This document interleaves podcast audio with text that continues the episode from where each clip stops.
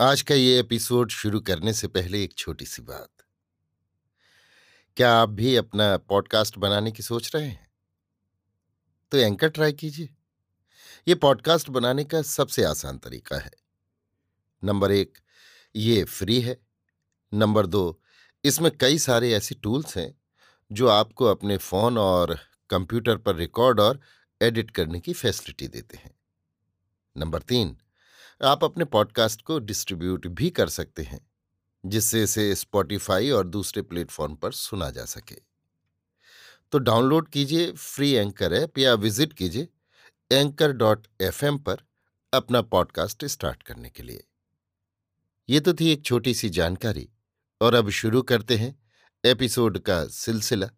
तो आज के एपिसोड में लीजिए सुनिए नापार्थ सारथी के लिखे उपन्यास। ये गली बिकाऊ नहीं का, भाग सत्रह, मेरी यानी समीर गोस्वामी की आवाज़ में। दूसरे दिन शाम को उनकी मंडली के प्रथम नाटक का मंचन होना था, इसलिए उस दिन सवेरे वे लोग कहीं बाहर नहीं गए। दोपहर को गोपाल अपने कुछ साथियों के साथ मंच की व्यवस्था, सीन सेटिंग के प्रबंध आदि का निरीक्षण करने के लिए थिएटर हॉल तक हो आया। उस दिन दोपहर का भोजन अब्दुल्ला के एक मित्र, सैन ई नाम के एक चीनी दोस्त के यहाँ था। किसी न किसी बहाने अब्दुल्ला माधवी के इर्द गिर्द यो मंडराते रहे, जैसे फूल के इर्द गिर्द भौरा। उधर मुत्तु कुमरन सदैव माधवी के साथ रहकर उनके लिए विघ्न बना फिर रहा था। दिन पर दिन उसके प्रति नफरत बढ़ती जा रही थी। मुत्तु कुमरन कुछ ऐसा प्रतिद्वंद्वी निकला कि अब्दुल्ला को माधवी के पास फटकने या बोलने चालने नहीं देता था। प्रथम दिन का नाटक बड़ा सफल रहा। उस रात को अब्दुल्ला और मुत्तु कुमरन में आमने सामने ही फिर झड़प हो गई। अच्छी रकम वसूल हो जाने और दर्शकों की भरी पूरी भीड़ हो जाने के कारण गोपाल पर अब्दुल्ला की बड़ी धाक जम गई कि इन्हीं की बदौलत ये सब कुछ हुआ है। नाटक पूरा होते होते रात के ग्यारह बज गए थे। नाटक के अंत में सबको मंच पर बुलाकर माला पहनाकर अब्दुल्ला ने सम्मान किया, पर जानबूझकर मुत्तु कुमरन को छोड़ दिया। यद्यपि मुत्तु कुमरन को भूलने जैसी कोई बात नहीं थी, फिर भी उन्होंने ऐसा अभिनय किया कि उस समय जैसे उसका स्मरण ही नहीं रहा। गोपाल को इसकी याद थी, पर वो यों चुप रह गया। मानो अब्दुल्ला के कामों में दखल देने से डरता हो। पर माधवी के क्षोभ का कोई पारावार नहीं था। उसे लगा कि ये सभी मिलकर कोई साजिश कर रहे हैं। नाटक के बाद पिनांग के एक धनी मानी व्यक्ति के यहाँ उनके रात का भोजन का प्रबंध था। उन्हें ले जाने के लिए मेजबान स्वयं आए थे। मंच पर हुए उस अनादर से क्षुब्ध माधवी ने अपनी एक सह अभिनेत्री के द्वारा मुत्तु कुमरन को ग्रीन रूम में आने के लिए कहला भेजा। वो भी केरल की तरफ़ की ही थी। नीचे मंच के नीचे मुत्तु कुमरन के पास आकर उसने कहा कि माधवी ने बुलाया है। वो अनसुना सा खड़ा रहा तो वो बोली, क्या मैं जाऊँ? उसने सिर हिलाकर हाँ का इशारा किया तो वो चली गई। थोड़ी देर बाद की मोहलत देकर वो ग्रीन रूम में गया तो माधवी ने उसके निकट आकर भरे गले से कहा, यहाँ का ये अन्याय मैं नहीं सह सकती। हमें दावत में नहीं जाना चाहिए। स्वाभिमान अलग है और ओछापन अलग है। उनकी तरह हमें ओछा व्यवहार नहीं करना चाहिए। माधवी, ऐसी बातों में मैं बड़ा स्वाभिमानी आदमी हूँ। कोई भी सच्चा कलाकार स्वाभिमानी ही होता है, लेकिन वो आत्मसम्मान सार्थक होना चाहिए, ना कि घटिया क्रोध। नए देश में, नए शहर में हम आए हैं। हमें ऐसा व्यवहार करना चाहिए कि हमारा बड़प्पन बना रहे और बढ़ता रहे। ये तो ठीक है, पर दूसरे लोग हमारे साथ बड़प्पन का व्यवहार कहाँ करते हैं? ओछों का से घटिया व्यवहार नहीं कर रहे? परवाह नहीं, हमें अपने बड़प्पन के व्यवहार से च्युत नहीं होना चाहिए। इसके बाद माधवी ने कोई दलील नहीं दी। उस रात के भोज में वे दोनों सम्मिलित हुए। भोज एकदम पाश्चात्य तरीके का था। बड़े बड़े कास्मापॉलिटन्स को आमंत्रित किया गया था। कुछ मलाई, चीनी, फिरंगी और अमेरिकन अपने अपने कुटुंब के साथ आए थे। भोज के उपरांत एक दूसरे हॉल में आए हुए औरत मर्द हाथ में हाथ लिए डांस करने लगे। मुत्तु कुमरन और माधवी एक और लगी कुर्सियों पर बैठकर बातें करने लगे। गोपाल भी एक चीनी युवती के साथ नाच रहा था। उस समय अब्दुल्ला ने माधवी के पास आकर अपने साथ डांस करने के लिए बुलाया। एक्सक्यूज मी, सर, मैं इनके साथ बातें कर रही हूँ। माधवी ने सादर जवाब दिया, पर अब्दुल्ला ने नहीं छोड़ा। लगा कि उन्होंने अपनी हवस पूरी करने के लिए ही इस भोज का इंतज़ाम किया है। उसके पास बैठकर बातें करने वाली मुत्तु कुमरन को नाचीज समझकर वे माधवी के सामने दांत निपोर कर गिड़गिड़ाने लगे। मुत्तु कुमरन जहाँ तक संभव हुआ, उनके बीच में नाहक पड़ना या जवाब देना नहीं चाहता था। पर बात जब हद से बाहर हो गई तो वो चुप्पी साधे बैठा नहीं रह सका।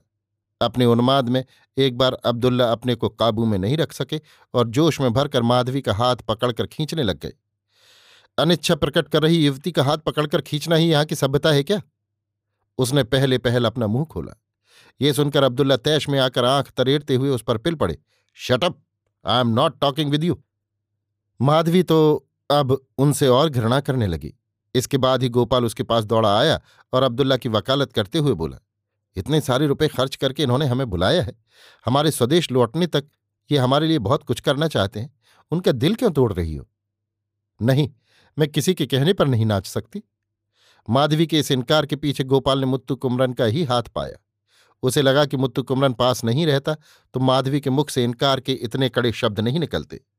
इसलिए वो चोट खाए हुए बाघ की तरह दहाड़ कर बोला, इस तरह तुम्हें डरते देख कर लगता है कि तुमने सिल पर पैर रखकर अरुंधति निहारते हुए उस्ताद का हाथ पकड़ा है और शस्त्रोक्त विवाह किया है? ऐसी शादी करने वाली भी यों पुरुषों से डरती नहीं दिखती? मुत्तु कुमरन पास ही खड़ा था। वो दोनों की बातें सुन रहा था, पर वो उनकी बातों में नहीं पड़ा। माधवी गोपाल की बात सुनकर आक्रोश से भर गई और बोली, छी, आप भी कोई मर्द हैं? एक औरत के सामने ऐसी बातें करते हुए आपको शर्म नहीं आती? माधवी के मुख से ऐसी अप्रत्याशित बात सुनकर गोपाल सक पका गया। आज तक माधवी ने उसके प्रति इतने कड़े और मर्यादा से बाहर के शब्दों का प्रयोग नहीं किया था। ये उसके पिछले दिनों का अनुभव था, पर आज जितने भी कड़े शब्दों का इस्तेमाल संभव था, उतना कर दिया गया।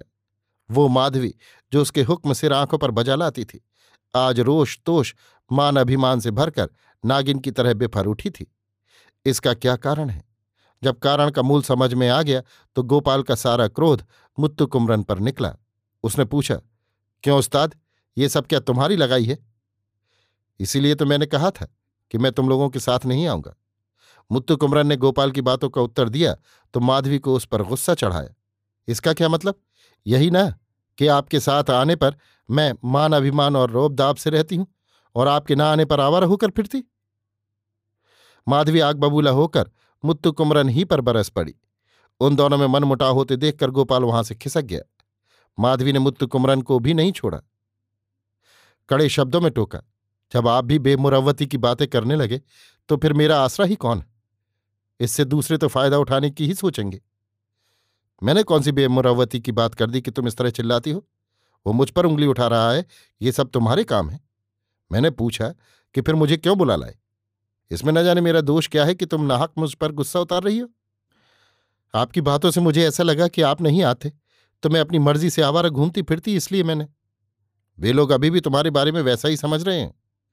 समझे तो समझे, उसकी मुझे कोई चिंता नहीं, पर आप मुझे तो सही समझे, इतना ही मैं चाहती हूँ। आप भी मुझे गलत समझने लगेंगे तो मुझसे बर्दाश्त नहीं होगा। इतने दिनों से बर्दाश्त ही तो करती रही हो। एकाएक तुम्हारे व्यवहार में परिवर्तन देखकर वो हैरान है। मुत्तु कुमरन को अपनी ही ये बात पसंद नहीं आई तो उसने उससे कुछ भी बोलना बंद कर सिर झुका लिया। भोज के बाद अपने आवास लौटते हुए भी वे आपस में नहीं बोले। गोपाल और अब्दुल्ला दोनों ने एक दूसरे की तरफ़ से शायद मुँह ही फेर लिया। इधर इन दोनों ने भी अपने आप से मुँह फेर लिया। उसके बाद नाटक वाले तीनों दिन ऐसे ही बीते कि गोपाल की माधवी से, माधवी की मुत्तु कुमरन से व्यवहार में सहजता ही नहीं आई। छह बजे नाटक मंडली के साथ कारों में थिएटर जाते, ग्रीन रूम में जाकर मेकअप करते और मंच पर आकर नाटक खेलते, फिर गुमसुम आवास को लौट आते थे। गोपाल ने अब्दुल्ला की हविस पूरी करने का एक दूसरा रास्ता निकाल दिया। उसकी मंडली में उदय रेखा नाम की छरहरे बदन की एक सुंदरी थी। उसे अब्दुल्ला के साथ लगा दिया ताकि वो उसके साथ अकेली कार में जाए और उसके दिल को बहलाने के सामान सजोए। वो स्त्री साहस में निपुण थी और अब्दुल्ला को खुश कर टेप रिकॉर्डर, ट्रांजिस्टर, जापानी नाइलैक्स की साड़ियाँ, नेकलेस, अंगूठी, घड़ी वगैरह कितनी ही चीज़ें अपने लिए झटक लाई। पहले दिन के अनुभव के बाद, मुत्तु कुमरन ने नाटक थिएटर में जाना ही छोड़ दिया और शाम का वक्त अपने ही कमरे में गुजारना शुरू कर दिया। अकेले में रहते हुए वो कुछ एक कविताएँ भी रच सका। खाली समय में वो मलाया से निकलने वाले दो तीन तमिल के दैनिक पत्रों को लेकर बैठ जाता। भाग्य से यहाँ के दैनिक अधिक प्रश्नों वाले होते थे और उसे समय काटने में मदद देते थे। दोपहर के वक्त मंडली के कुछ कलाकार उससे बातें करने के लिए भी पास आ जाते थे। दूसरे या तीसरे दिन एक उप अभिनेता मुत्तु कुमरन से ही ये सवाल कर बैठा। क्यों साहब? आपने नाटक में आना ही क्यों बंद कर दिया? आप में और गोपाल साहब में कोई अनबन तो नहीं? मुत्तु कुमरन ने लीप पूत कर उत्तर दिया। एक दिन देखना काफ़ी नहीं है क्या? हमारा नाटक हमारी मंडली खेलती है। रोज रोज देखने की क्या ज़रूरत है? ऐसे कैसे कह सकते हैं साहब? नाटक सिनेमा की तरह नहीं है। एक बार कैमरे में भरकर चालू कर दें तो फ़िल्म जैसे चलती ही रहेगी। नाटक की बात दूसरी है। वो प्राणदायिनी कला है। बार बार खेलते हुए भी हर बार निखर उठती है, चमक उठती है। अभिनय गीत सब कुछ शान पर चढ़कर आनंद की गंगा बहा देते हैं। बिल्कुल ठीक फरमाया तुमने। अब आप ही देखिए। कल आप नहीं आए, परसों आए थे। जिस दिन आपने आकर देखा था। उस दिन माधवी जी का अभिनय बड़ा शानदार और जानदार रहा। कल आप नहीं आए तो थोड़ा डल रहा। उनके अभिनय में वो उत्साह नहीं रहा और वो जान नहीं रही। तो मेरी बड़ाई करने के ख्याल से ही ऐसा कह रहे हो? वैसी कोई बात नहीं होगी। माधवी स्वभाव से ही समर्थ कलाकार है। वो जब भी अभिनय करें और जहाँ भी करें अपना स्तर बनाए रखेंगी। आप चाहे जितना उनका पलड़ा भारी करें, कर लें। लेकिन मैं नहीं मानूँगा। मैं गौर से देखकर बता रहा हूँ। सच पूछिए तो अपने अनुभव से भी बता रहा हूँ। अपने प्रियजनों को दर्शकों की गैलरी में बैठे पाकर अभिनेता ऐसा निहाल हो जाता है, मानो कोई संजीवनी मिल गई हो। एक बार की बात है विरुदु नगर में मारियम्मन का मेला था। मैं नाटक खेलने अपनी पहली की मंडली के साथ गया हुआ था। वहीं मेरा जन्म हुआ था। मेरी बुआ की बेटी, वही मेरी मंगेतर थी। नाटक देखने आई थी। सच मानिए, उस दिन मैंने बहुत अच्छा अभिनय किया था। अच्छा? उससे तुम्हारी मोहब्बत रही होगी। अब आप आए रास्ते पर। वही बात माधवी की। कहते कहते वो रुक गया, इसलिए कि मुत्तु कुमरन की दृष्टि पर उसकी दृष्टि पड़ते ही उसकी सिट्टी पिट्टी भूल गई। उस अभिनेता की बातों की सच्चाई उसे भी मान्य थी, पर माधवी के साथ अपने प्रेम को वो जगजाहिर होने नहीं देना चाहता था। उसे भली भांति मालूम था कि उसकी अनुपस्थिति में माधवी का अभिनय फीका और बेजान हो जाएगा। इतना सब कुछ जानते हुए माधवी का उत्साह बढ़ाने के लिए ही सही। वो पिनांग के नाटकों में सम्मिलित नहीं हुआ। पिनांग में अंतिम नाटक के मंचन की समाप्ति के बाद नाटक मंडली के लोग अकेले या गोष्ठी में खरीदारी के लिए बाज़ार गए। वहाँ सामान सस्ते बिकते थे। फ्री पोर्ट होने से पिनांग के बाजारों में तरह तरह की कलाई घड़ियाँ, terylene, rayon, terrycot, silk, radio जैसे बहुत सारे नए नए सामान पहाड़ से लगे थे। गोपाल ने अब्दुल्ला से पेशगी लेकर अपनी मंडली के हर स्त्री पुरुष को सौ सौ मलेशियन रुपए दिए। मुत्तु कुमरन और माधवी को ढाई सौ के हिसाब से पाँच सौ रुपये एक लिफाफे में रखकर माधवी के हाथ में दे दिए। सीधे मुत्तु कुमरन से मिलने और उसके हाथ रुपए देने को उसे डर लग रहा था। माधवी ने भी हिचकते हुए ही वे रुपए लिए। एक बात उनसे भी कह दीजिए, मैं उनकी अनुमति के बिना ये राशि लूँगी तो शायद वे नाराज़ हो जाएँगे। माधवी के मुख से इधर हिचकते हिचकते बात फूटी और उधर गोपाल के मुख से काफ़ी कड़क भरी आवाज़ फटी। वे वे कौन होते हैं तुम्हारे? नाम लेकर मुत्तु कुमरन क्यों नहीं कहती? माधवी ने इसका कोई जवाब नहीं दिया। गोपाल आग उगलती आँखों से उसे देखकर चला गया, लेकिन उसने सख्ती का चाहे जैसा व्यवहार किया, वो मुत्तु कुमरन के पास जाते जाते नरम हो गया। पिछले तीन दिनों से उन दोनों के बीच जो मौन छाया था, जो वैमनस्य घर किए हुए था उसे तोड़ने के प्रयत्न में वो फिर बोला, सभी शॉपिंग को जा रहे हैं। हम पिनांग छोड़कर आज रात को ही रवाना हो रहे हैं। तुम भी जाकर कुछ खरीदना चाहो तो खरीद लो। माधवी के हाथ तुम्हारे लिए भी रुपए दे दिए हैं। चाहो तो कार भी ले जाओ। दोनों साथ ही जाकर खरीदारी कराओ। बात को चलते समय टाइम नहीं रहेगा। ये क्या, तुम सुनते ही नहीं? क्या तुम्हारे ख्याल से मैं बेकार ही बके जा रहा हूँ?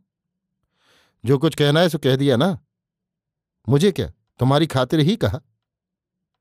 माना तुम ये दिखाना चाहते हो कि मेरा तुम बहुत ख्याल करते हो?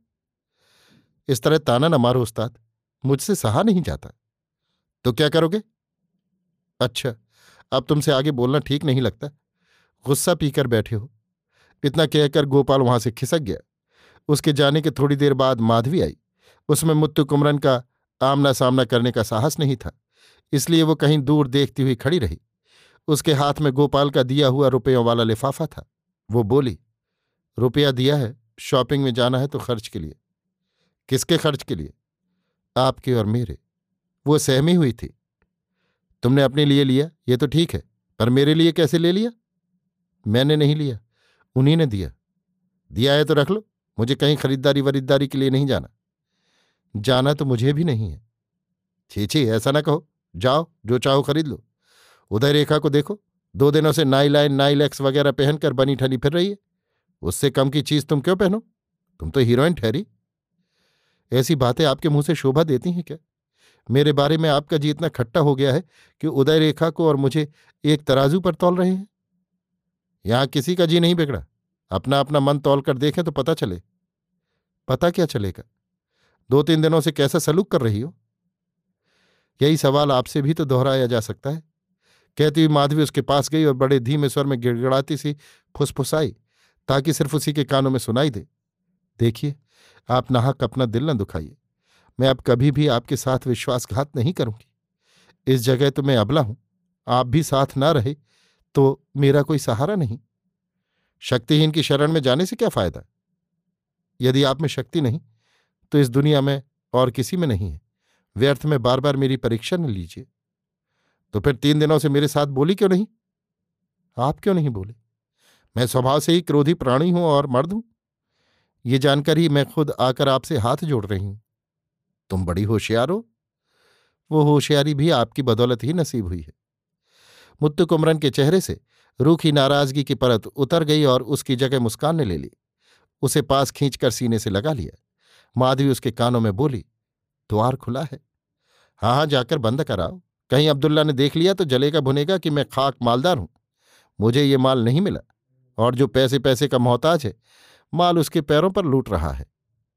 नहीं, मेरे लिए तो आप ही राजा हैं। बस कहने भर को ही ऐसा कहती हो, लेकिन जब कथा नायिका बनकर मंच पर उतरती हो तो और किसी राजा की रानी बन जाती हो। देखिए, अभी भी आप बाज नहीं आए।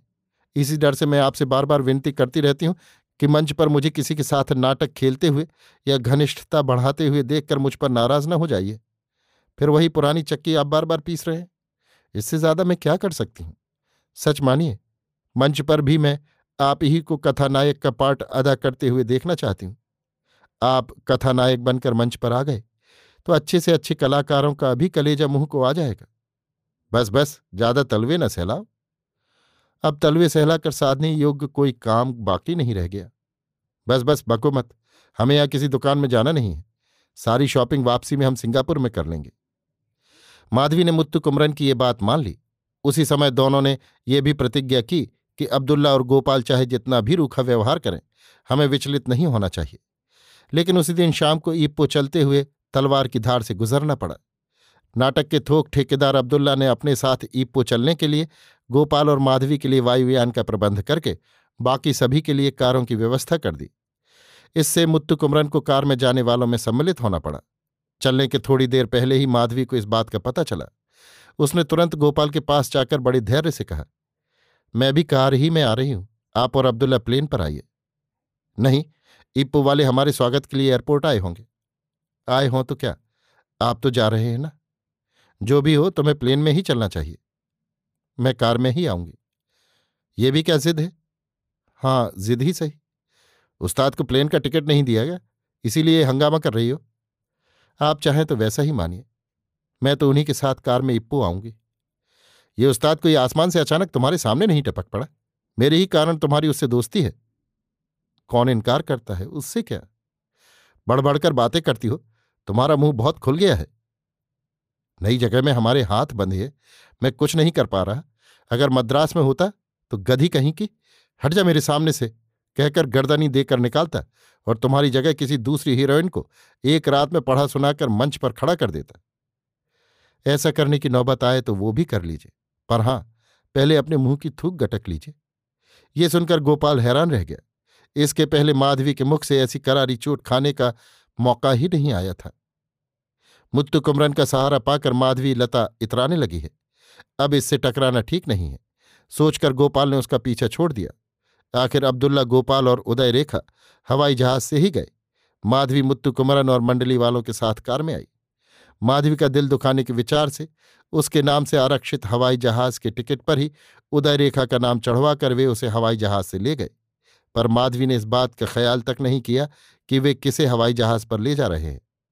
लेकिन दूसरे दिन सवेरे उदय रेखा ही सबके सामने ये ढिंढोरा पीटे जा रही थी कि अब्दुल्ला के साथ वो पिनांग से हवाई जहाज़ पर आई थी। वो चाहती थी कि उसकी बढ़ी हुई हैसियत का मंडली वालों को पता चल जाए। इस स्थिति में शायद उसकी ये धारणा रही हो कि इससे मंडली वालों पर उसका रोब दाब जम जाएगा। अभी आप सुन रहे थे नापार्थ सारथी के लिखे उपन्यास, ये गली बिकाऊ नहीं का, भाग सत्रह, मेरी यानी समीर गोस्वामी की आवाज़ में।